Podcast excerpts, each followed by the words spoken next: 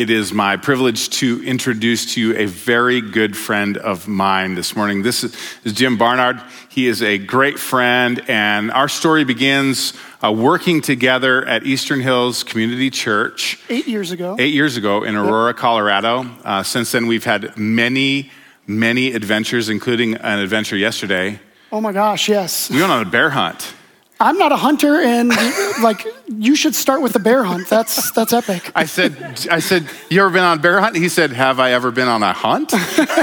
so uh, we had a good time. We didn't we didn't find any bears, but there were some moments where we thought we might. So it was pretty fun. Uh, Jim is here today to share with us uh, his story of suffering, uh, which he has written in this book called The Suffering Guy, the title I Never Wanted. Uh, Jim uh, has uh, really just thought through um, and, and written out uh, the story of him and Alicia.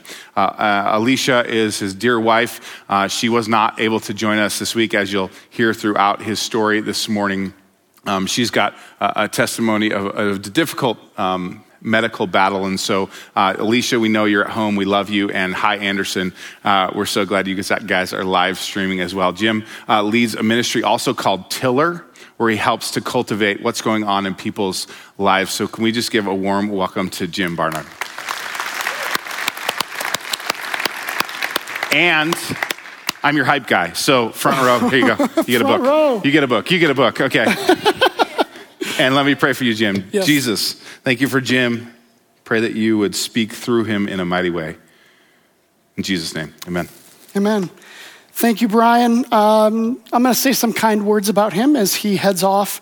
Uh, I've, I've known Brian for about eight years, and um, he's, he's just been a, a, rock for me in a lot of different ways. Uh, when I started at, at this church in, in Denver, um, Eastern Hills, I had been in Denver for two years already, but like it was a lonely place. Like we didn't have a lot of community, and with uh, with my wife's condition, with like what's happened in our lives, we need a lot of community.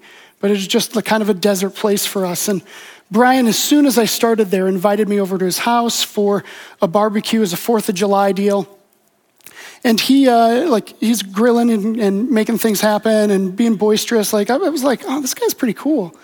Well, he, uh, my, my almost three year old at that point, uh, was, uh, um, you know, kind of there, like checking things out. And Brian slipped him like a whole giant, like quarter pound burger that was just like stacked and juicy, you know what I'm saying? And, um, you know, I would have cut it up like carefully for him, but this kid was like, this is the best day of my life. And he's just like smashing this thing.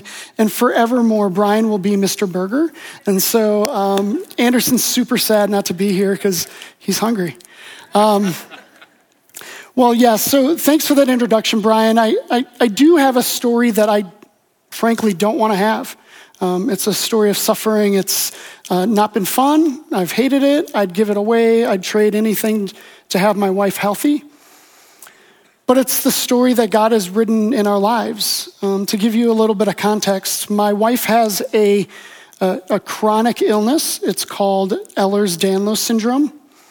If you've ever seen a contortionist, someone who can bend their joints in any direction, they probably have that same disease. Uh, it's just located in their joints. Um, the, the version that Alicia has tends to be like localized in her abdomen. So just everything in here is like real loosey goosey. There's no muscle tone pushing food through her digestive system. Uh, there's, you know, her organs have all pretty much prolapsed or fallen out of place. She's got cow tissue and meshing and tacks, trying to keep things where they're supposed to be. And that right there, if like you just stop there, like that's that's enough. But man, she's got so much pain. There's neurological issues. She falls a lot. She's she's not in a great place. We got married in September of 2006. Look at that. How beautiful is she? I can't get over it. I just might take that in for a minute. Um, Alicia's the best, man. September of 2006. Um, I'm so excited about getting married. Like uh, for those of you that are married, you, you can relate with the anticipation with which you look forward to your wedding day and wedding night, but that's a different talk. Um, but you, you, you ask these questions like, okay, what is this going to be like? I, I, I, there's so much ahead of us, there's so much excitement. Well, three months after we got married is when Alicia got sick. It happened, it happened hard and fast. At first, I wasn't sure exactly what to, um, what to think about this. It, it felt like she had just the stomach flu.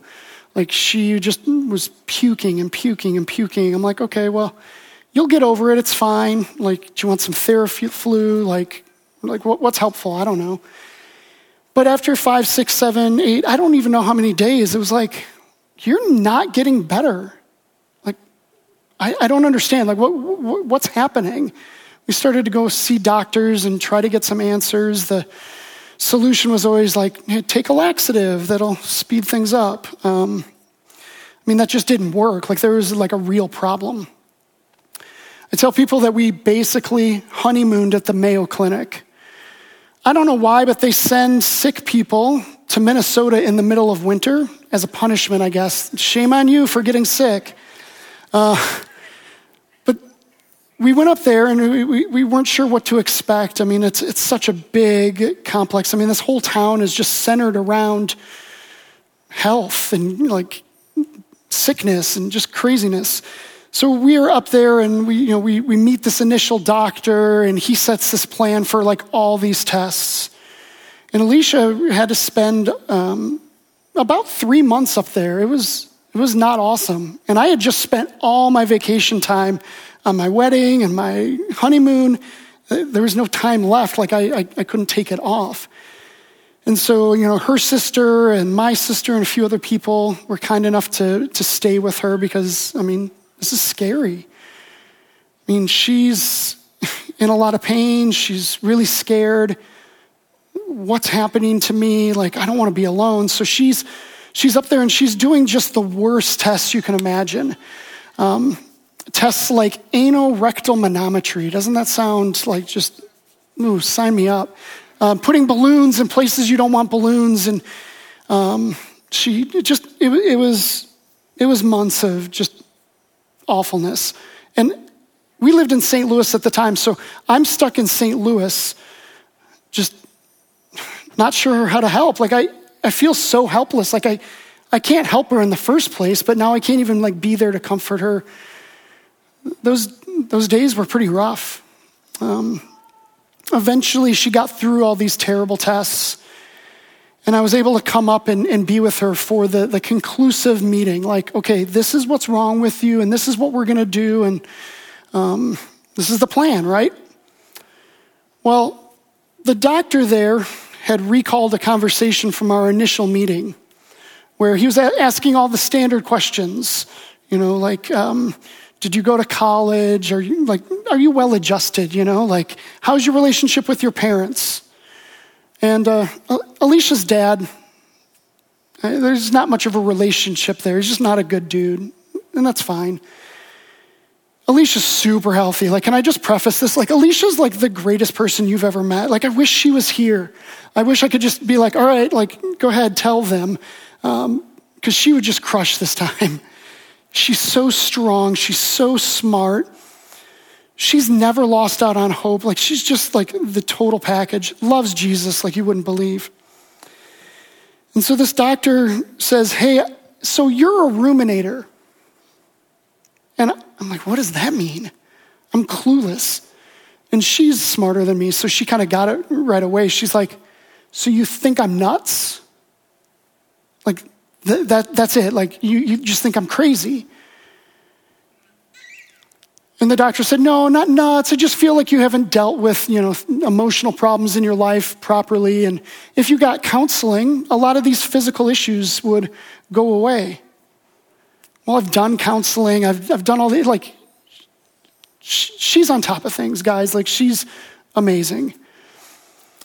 So, yeah, we, we, we left this meeting with this conclusion of, like, you're, you're just you're crazy. It's psychological. It's, it's not physical. It's just psychological. Alicia's like, well, what about the anorectal manometry? What about that? Like, did you, what did the results say? What about this? What about that? We had one doctor tell us the Ehlers-Danlos thing. And he's like looking at the, the, the charts and the results for the first time as we're asking him. This is a busy place. Like it, it's hard for a doctor to like be on top of everyone's deal and everyone's story and everyone's results.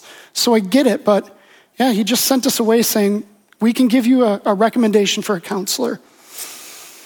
So we left Minnesota pretty defeated. It was not fun.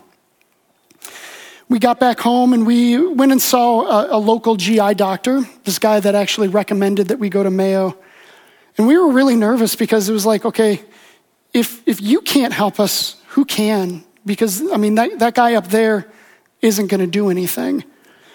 So you, this feels like our, our like last hope. Like uh, maybe maybe she is nuts. I don't know. So we go and see this doctor, and we, we tell him everything that happened, and um, he's like looking through all the charts and the results, and man, I, I want to puke. Like I am so nervous that he's going to say, you know what? I think he actually has a point. Like you might be a ruminator. Like that terrifies me. I, I He just looks up from all this paperwork, I mean, just like inches thick, and is like, honey, it's in your guts, not in your head. I was so thankful for him because it just validated, like, okay, like,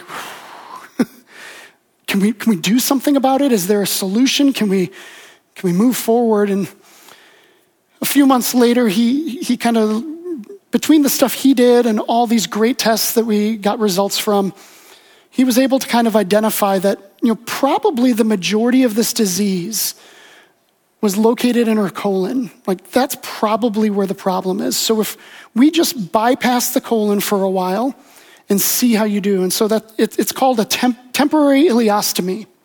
So it's, it's a bag. It's a poo bag. That's what we're talking about here, guys. It's a poo bag. I hope you're okay. Um, I'm not trying to give the potty talk, but she had this thing for several months. And frankly, she got better. Like, she could eat and, like, it would go through the system and it was, it was, it was a lot better. Like, I was getting my wife back. Oh my gosh, like, this is the greatest thing. She uh, ended up having this ileostomy reversed. And they did a surgery to like reconnect and take out the colon because the colon's no good, it's shot. And really, this colon, um, when they biopsied it, this doctor who was so kind to us, he came in and said, Hey, we've never seen results on, on a biopsy like this before. It is PVC pipe hard, but paper thin. Like there's, there's very little chance that you wouldn't have, have perforated and gone septic and probably died within maybe weeks. It truly was in her guts, it wasn't in her head. So she had the surgery to take out the colon. They reconnected, you know, what was left, two inches of the colon, and uh, reconnected it with the, with the intestines. And she was in the hospital for about 10 days. It was a pretty major surgery.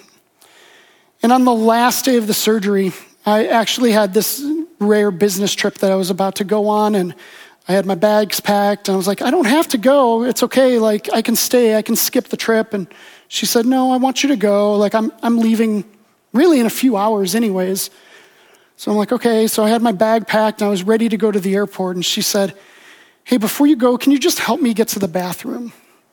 Of course. I'm, I'm your husband. I'm here to help. So in one hand, I've got her arm, and then in the other hand, I've got the IV pole. And I'm just slowly ushering. She's, you know, baby steps. We're going along. And then just suddenly, she falls. She just collapses. I take my hand off the, the pole and I dive down and I catch her just before she hits the ground. She, like, she, she wasn't there. You're just lifeless. It was really scary. Andy Merkel said that I could cry if I wanted to, and that would be okay. So I'm going to try to keep this together. She, so I'm, I'm trying to get her back to the bed, and it's, I mean, she's dead weight. She doesn't weigh a lot, but like I'm, you know, trying to keep her head from like snapping backwards, or I don't know if she's alive. I don't know if she's dead. I'm moving the IV pole, and as I'm going, I'm screaming. I'm just yelling for help. Like, I can't get to a nurse's button. Please, someone help. Please, someone help. Help. And I'll be honest, I have no idea if I'm actually making any sound. Like, for all I know, I'm in shock and it's, I'm just imagining it because no one's coming. Get her to the bed and see the button. I'm like, finally, a nurse runs in and she's like, oh, oh, and she pages someone, or I don't know what she does, but suddenly there's like a dozen, maybe two dozen doctors and nurses just all like their crash carts, like, let's code whatever we need to do, let's do it. And I noticed this like trail of blood from the hospital bed to the, the place that she got to where she collapsed. She had been bleeding. I pointed out to the doctor, he's like, We're going to surgery. Come on, let's prep her. And it was all happening so fast and yet so slow at the same time. It was surreal. She's getting ready for surgery and she's starting to come to, um, which was such a relief for me. But she like was there but not there, if you know what I'm saying. Very glassy eyed and confused, and um, she gets just head off to surgery, and I'm panicked. Like, is is this the last time I'm going to see my wife?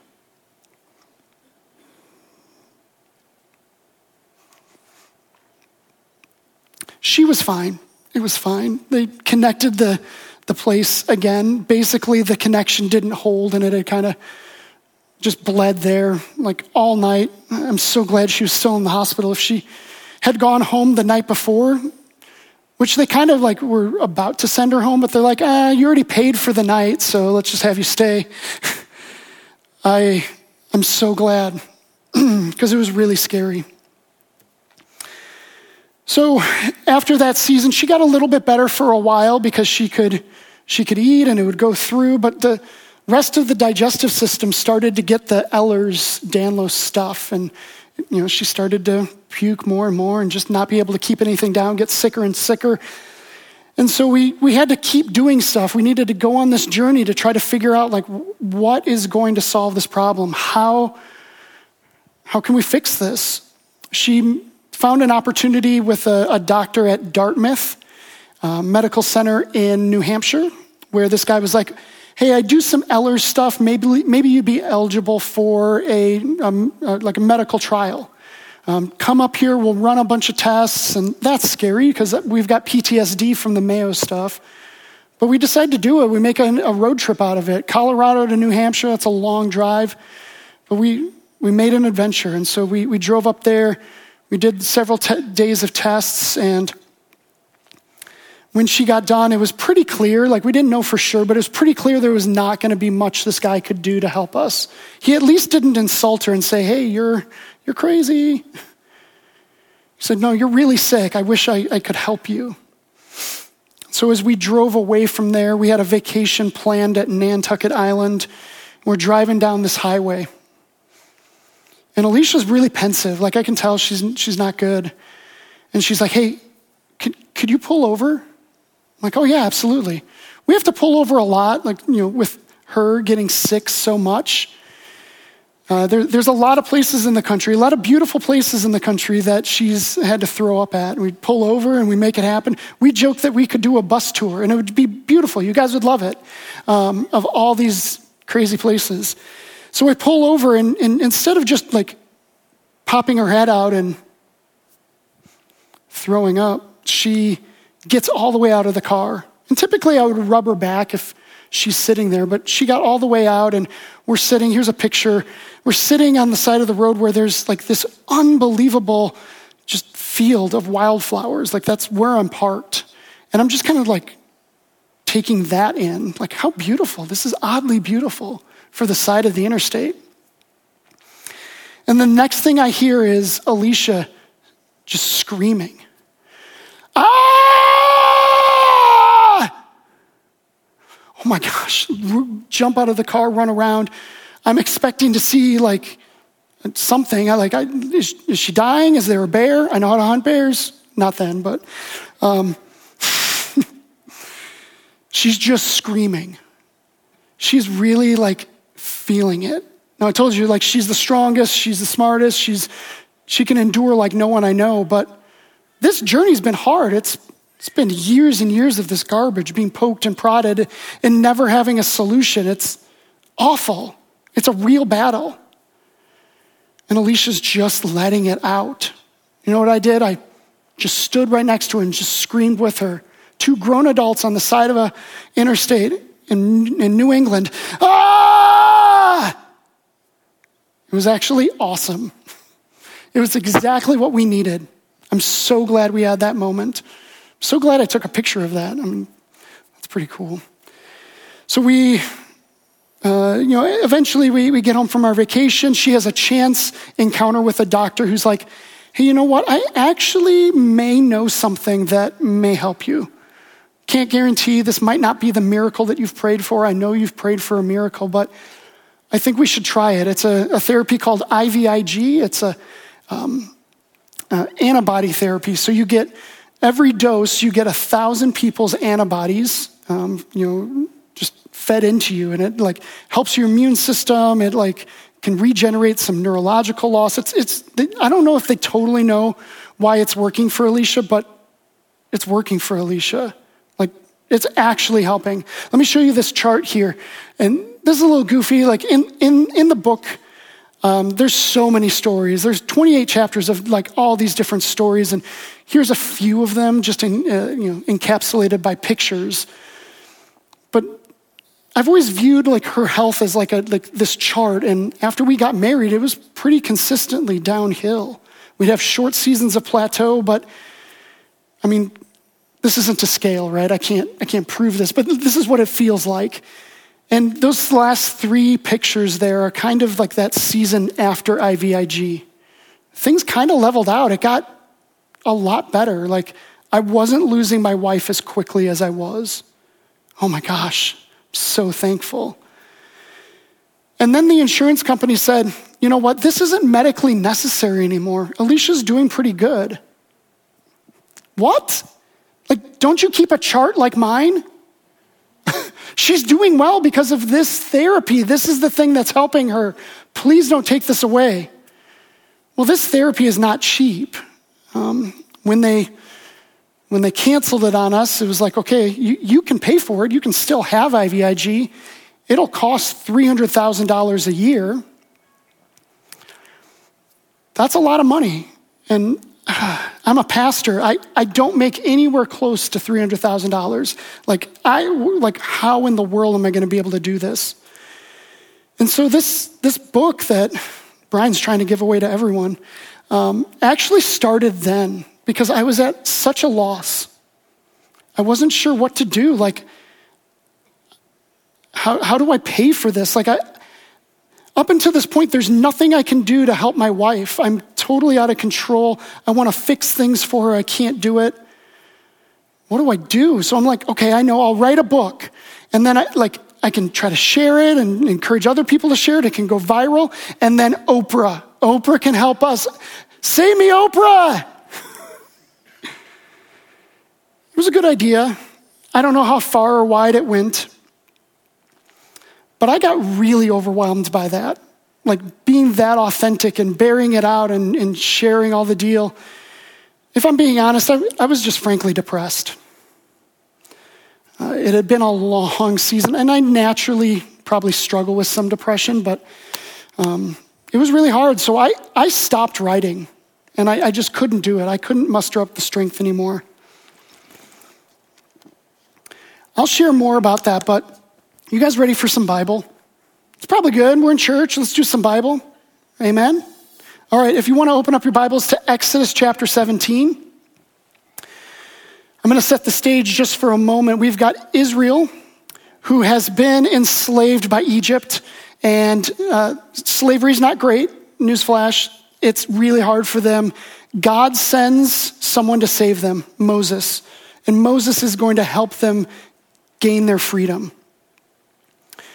So Moses is able to do this. God works through him. There's all these plagues. The last plague, the, the Passover, Pharaoh's finally like, please get out. This is not worth it. Go. Israel packs up, they don't waste any time, they are out the door. Pharaoh is like, oh my gosh, I'm playing it out like, I, I really enjoyed having free labor. We, we, we were missing out on something really good. Let, let's actually like change our minds. Let's go get them. So there's this chase, and Israel gets to the Red Sea, and there's a wall there, man. Like, you're not going to cross the Red Sea without a boat, right? So they, they're stuck. Their, their backs are up against the wall. The, uh, the Egyptian army's coming for them. Like, th- this is it, man. Like, there's no way. But God made a way. God parted the Red Sea. Israel was able to pass through on dry land. After they got on the other side, God closed the Red Sea right on top of the Egyptian army. And that's an amazing story. I mean, that right there, if, if I'm part of, uh, like, an, if I'm an Israelite and I see this, I encounter this, I experience it, I am all in, like forever. Like, I will never turn myself away. Like, God, whatever you want, whatever you ask, wherever you're guiding, psh, I'm in. Well, it didn't take Israel very long to start to grumble. 45 days of being in the wilderness, even though God is providing, He's providing water where there is no water, He's providing food where there is no food, He's providing. Israel is grumbling. They want to go back to slavery. That makes no sense, but they keep pressing on, and then they find themselves in a battle. All right, I said we're going to get to the Bible. Here we go. This is Exodus chapter 17, starting at verse 8. The Amalekites came and attacked the Israelites at Rephidim. Moses said to Joshua, Choose some of our men and go out and fight the Amalekites. Tomorrow I will stand on top of the hill with the staff of God in my hands. So Joshua fought the Amalekites as Moses ordered. And Moses, Aaron, and Hur went to the top of the hill. As long as Moses held, his hand, held up his hands, the Israelites were winning. But whenever he lowered his hands, the Amalekites were winning. When Moses' hands grew tired, they, sh- they took a stone and put it under him, and he sat on it. Aaron and Hur held his hands up, one on one side and one on the other, so that his hands remained steady till sunset. So Joshua overcame the Amalekites with the sword. That is such an amazing story. Brian, why don't you go ahead and head up here? I need a, a prop. You'll do. Um, so, this is an amazing story. There's a, a real battle that is happening down in the valley. And Moses has this plan to go up on the mountainside. And this is how he's going to help fight this, this battle. There's a lot on the line on this battle. If you think about it, you know, a bunch of Israelites want to go back to, to slavery, but if they lose this battle, they might become enslaved again. They might be obliterated, and they're not going to make it to the promised land. Like, God has something for them. That's where they're headed. There's a lot on the line in this battle.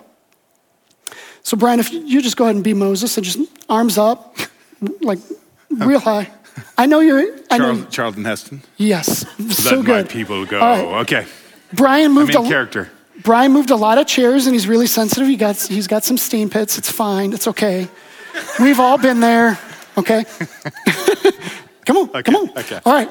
So Moses said, Tomorrow I will go up on the mountainside and I'm going to do this. And what is this? This is victory pose. I haven't won like a, a ton in my life. Like, uh, I love sports, but I wasn't that good of an athlete. But whenever I did win, you better believe I was in victory pose. Like, yes. We, like, like the Broncos. No, not like Super the Bowl Broncos. 50. Broncos and Super Bowl 50. I'm still salty about the Broncos beating the Packers. I'm a Packers fan. Okay. Um, so this is victory pose. We do this instinctively when we experience victory. Keep it up. Don't stop, okay? okay. There's a problem. Moses' strength, it's not strong enough. It just isn't. His plan of, I will go up on the mountainside, it's not a great plan. It just isn't. Because it's all dependent on his strength. And just like me, my, my strength's not strong enough. Moses' strength isn't strong enough. Maybe Brian's is, but Moses has a balcony seat to what's happening down in the valley. Like he can clearly see that when his arms get weak and weary, don't drop them, keep them up. When his arms get weak and weary and they drop, he can see down here, like, we're losing. I gotta, okay, come on. I can do this. But he can't. And Aaron and Hur are just watching this, like, let me know when you're ready for help, like we're here. so finally, he just, he gives up. And scripture doesn't say this, but I absolutely believe that Moses cried out. He wasn't on the side of an interstate in New Hampshire, but he, he yelled out, Ah! I don't know if he's screaming to God, if he's crying out to God, or if he's crying out to his friends. To me, it doesn't matter because God's strength comes from God's people. That's an important point right there. So Aaron and Hur are like, okay, we got you. Uh, Hey, how are you? Could you come up stage for me? Yeah, I need you. Yeah, all right. So this battle's happening. Moses can't keep his strength up because his strength isn't strong enough. Come on over. What's your name? My name is David. What's up, man? Good to meet you. Here, come over here. You're going to be Hur, okay? okay? I get to be Aaron. Okay, so they recognize what's happening. They recognize his strength isn't strong enough and they come up beside him and they said, We're going to experience victory together. This is happening, Moses. You ready for this? Because this is happening. David, you're doing great. And Brian really needed this. His arms were starting to shake. Yeah. Did you see it? Yeah. Okay. So Moses' strength isn't strong enough. Do you see what, what's happening right now? Do you see how me and David, we're in victory pose ourselves? Isn't that cool? I'm in victory pose to keep Moses in victory pose. That's a lot of victory right there. That's a big deal. And guess what? Victory is won. The battle in the valley, it's won. All right. Good job. Thank you for participating, David. Let's give it up for him. Thank you. You're like, I, I didn't sign up for this. What's up? Here's something that's super important. Proximity matters. If Aaron and Hur were down in the valley fighting the battle, Moses still would have cried out. That would have happened. And they might have heard him. But it would have taken them a while to get up the mountain. Took us a while to get up the mountain to find that bear that wasn't there, but it would have, it would have taken them a while and the battle would have been lost. Proximity matters. And Aaron and Hur were there to help the battle in the valley. The battle in the valley is just such a great analogy to me because it's what I feel like I felt for 15 years now. That, like, I'm experiencing a battle. And honestly, I'm looking right at the camera because I know Alicia's watching. Like, Alicia's been the one fighting the battle. And I've just been like a real close observer. I've, I've been someone who's tried to hold her arms up, but man, like I, it's this is profoundly hard, guys. I, I don't know what you're going through. I don't know what your battle is down in the valley, but I believe that there's a lot of battles in a lot of valleys in this room. A room this big with this many people, I know there's battles. And I'm sorry. It's got to be hard. You've got to be weak. You've got to be weary. Your strength is not strong enough. I want you to know that that's true and it's okay. A few years ago, two years ago to be exact, I came up to visit Brian when he was at Big Sky just before he came here and I'm skiing with him up on the mountain. I needed to get away because things with Alicia were really tough. We just finished this IVIG thing. Frankly, I was going through bankruptcy because of, like medical bills were like outrageous. I was depressed. It was it was awful. And as, as I'm skiing with him, we go through the, the, the trees a little bit, and I'm a better skier than Brian. but he was skiing ahead of me because I, I, I just didn't have it that day. I get around a, a bend and he's standing there and he's like, Whoa, are you okay? I couldn't even say a word. I just, he could tell my, my goggles were all fogged up. I had been crying so hard as I ski. That's weird, man. But he asked me, he was close. The proximity really mattered that day. And I was able to share what was true. I was able to cry out. And it began something really positive in my life. I began to get really close with some other people and share what was happening. I was able to take a two month break from my church work and go to a treatment center and get healthy and have, have people around me to hold my arms up. Gosh, I was weak and weary. It was bad. It was really bad. So, who's close to you? Who's close in proximity to you? If you're married, your spouse, our marriages are great places to hold people's hands up. I mean, come on, like that. That's a gift that God has given you. Your spouse is not your enemy. Your spouse is your Aaron or your Hur. You can choose. Or if you have a family, your family, like I hope you're close with them. They, they can come alongside of you and hold your arms up. Your community, Journey, I, I don't know you guys, I met a few of you before this, but I hope you feel like an absurd sense of community here. Because proximity matters, and hey, guess what? You guys are actually close in proximity. Community, like church community, is, oh, it's the best. Like, I, frankly, once I got real with my stuff, I saw the church community in a new light and it like just exploded for me. It was, it was beautiful. I didn't just have like an Aaron and a Hur, I had like a, a fleet of people right there with me. Guys, if you're not in community, please figure it out. I talked to Michelle earlier and she was telling me about how great journey communities are. Man, go sign up right after this. Like, don't wait.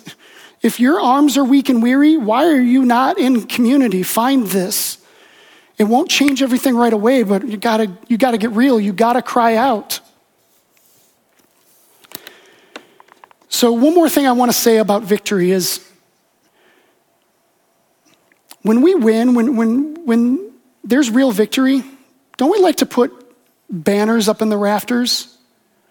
I'm a huge basketball fan. I'm not particularly a Celtics fan, but when I think of the Celtics, I think of all their championship banners.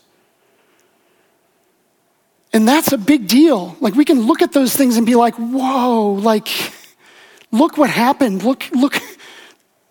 We're in the Boston Garden, like, oh my gosh. We can celebrate that. Moses built a, the rafters, so to say. He hung a banner. Check this out. This is Exodus 17, verse 15. Moses built an altar and called it, The Lord is my banner. He needed to memorialize what happened that day, that victory was won when the battle in the valley was the hardest, when things were the most challenging and he was the weakest and the weariest. Victory was won. Let's put up that championship banner. And I'll be honest, like I, I told you, I was really freaked out, spooked about sharing my story, writing this book, and I'm like, eh, no, thanks. Frankly, my, my book, it's for me it's my championship banner. I hope you guys get it. I hope you read it.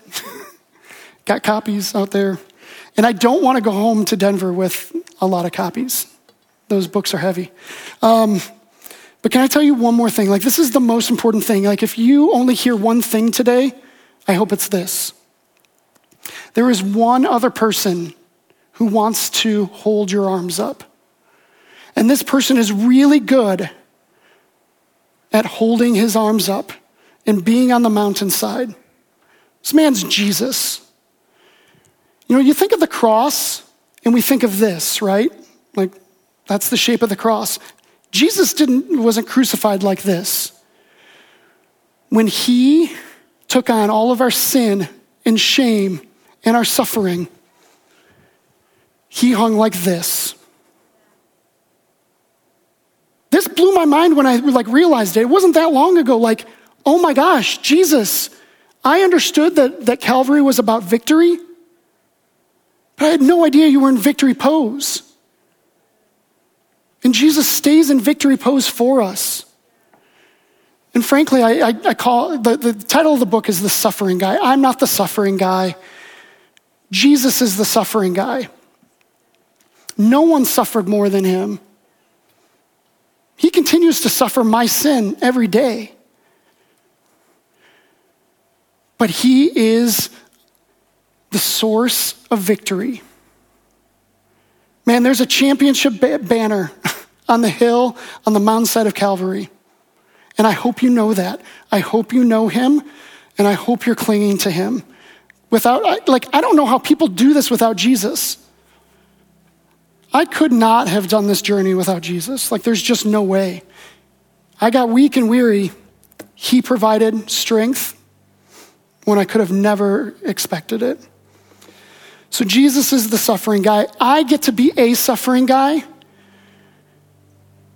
There's this great verse in Romans 8 that says, We are children of God, and if we are children, then we are heirs. Heirs with Jesus, provided that we suffer with Jesus.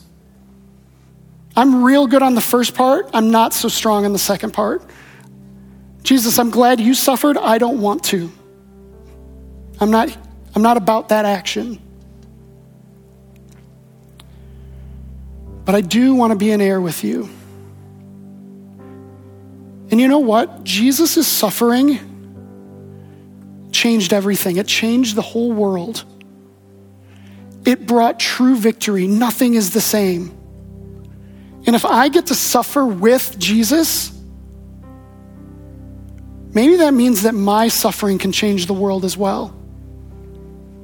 Maybe it means that my suffering can have a victory story, can have a championship banner.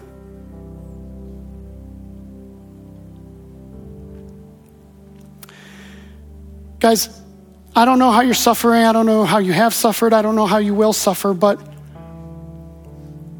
I believe most of us are here today because we're excited about heaven. Can't wait for that day to come. It's going to be pretty nice. Pretty nice. It's going to be perfect. Can I, can I tell you the way to get from here to there? It's suffering. That's the path. If you don't know that, I'm sorry I just broke something to you. Death and tribulation are the only way to get to heaven. And I'll say for myself, I got really tired of suffering poorly. Knowing that there's a king who reigns victorious, and I'm not claiming any part of it.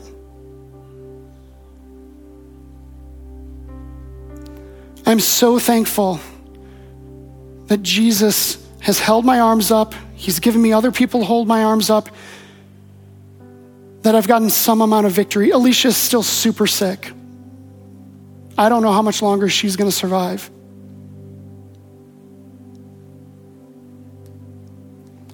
But all of this, being a suffering guy, is absolutely worth it if it encourages one person to be victorious. So, folks, here in this room and online, I hope you're willing to engage being a suffering guy or a suffering gal. It's time. I mean, honestly, I, I was a terrible Christian in the sense that, like, I didn't represent Christ well. And, you know, people could look at me and be like, well, if that's a Christian, not sure I'm totally into it. I think what's going to make our faith real, what's going to make it grow, what's going to make it spread is suffering well and crying out when we know that we're losing the victory, when we're weak and weary. So I hope you're with me on that. I hope that there's a lot of suffering guys and suffering gals here that are just ready to handle it. I know we can do it. We're not alone. Let me pray for us. Father, thank you so much for, first of all, your son. That you sent him to reign victorious. You sent him, frankly, to suffer. You sent him for us. That this life was going to be about suffering, you know, with or without him. This world is broken. It's just, it's not right. We can't do this alone. We can't do any of this alone. Father, we need you. We need your Son. We need your Holy Spirit. We need your people. We need your strength. So we look to you and we look to the championship banners that, that you've provided in the past because you, there's, there's a lot of them hanging in the rafters. Father, thank you. We need you. You know how much we need you. Help my friends to find victory when the battle in the, in the valley is, is the worst. Lord, we love you. We ask these things in Jesus' name. Amen. Thanks for engaging with this content. If it was encouraging to you, we'd love for you to leave a review. Hit that subscribe button and share this content with others. We'd also love to connect with you. Best place to do that is journeyweb.net. Don't forget to follow us on YouTube, Facebook, and Instagram. Just search Journey Church Bozeman and you'll find us there. If you'd like to give to our ministry, you can do that now at journeyweb.net slash give. Once again, thanks for engaging with Journey Church.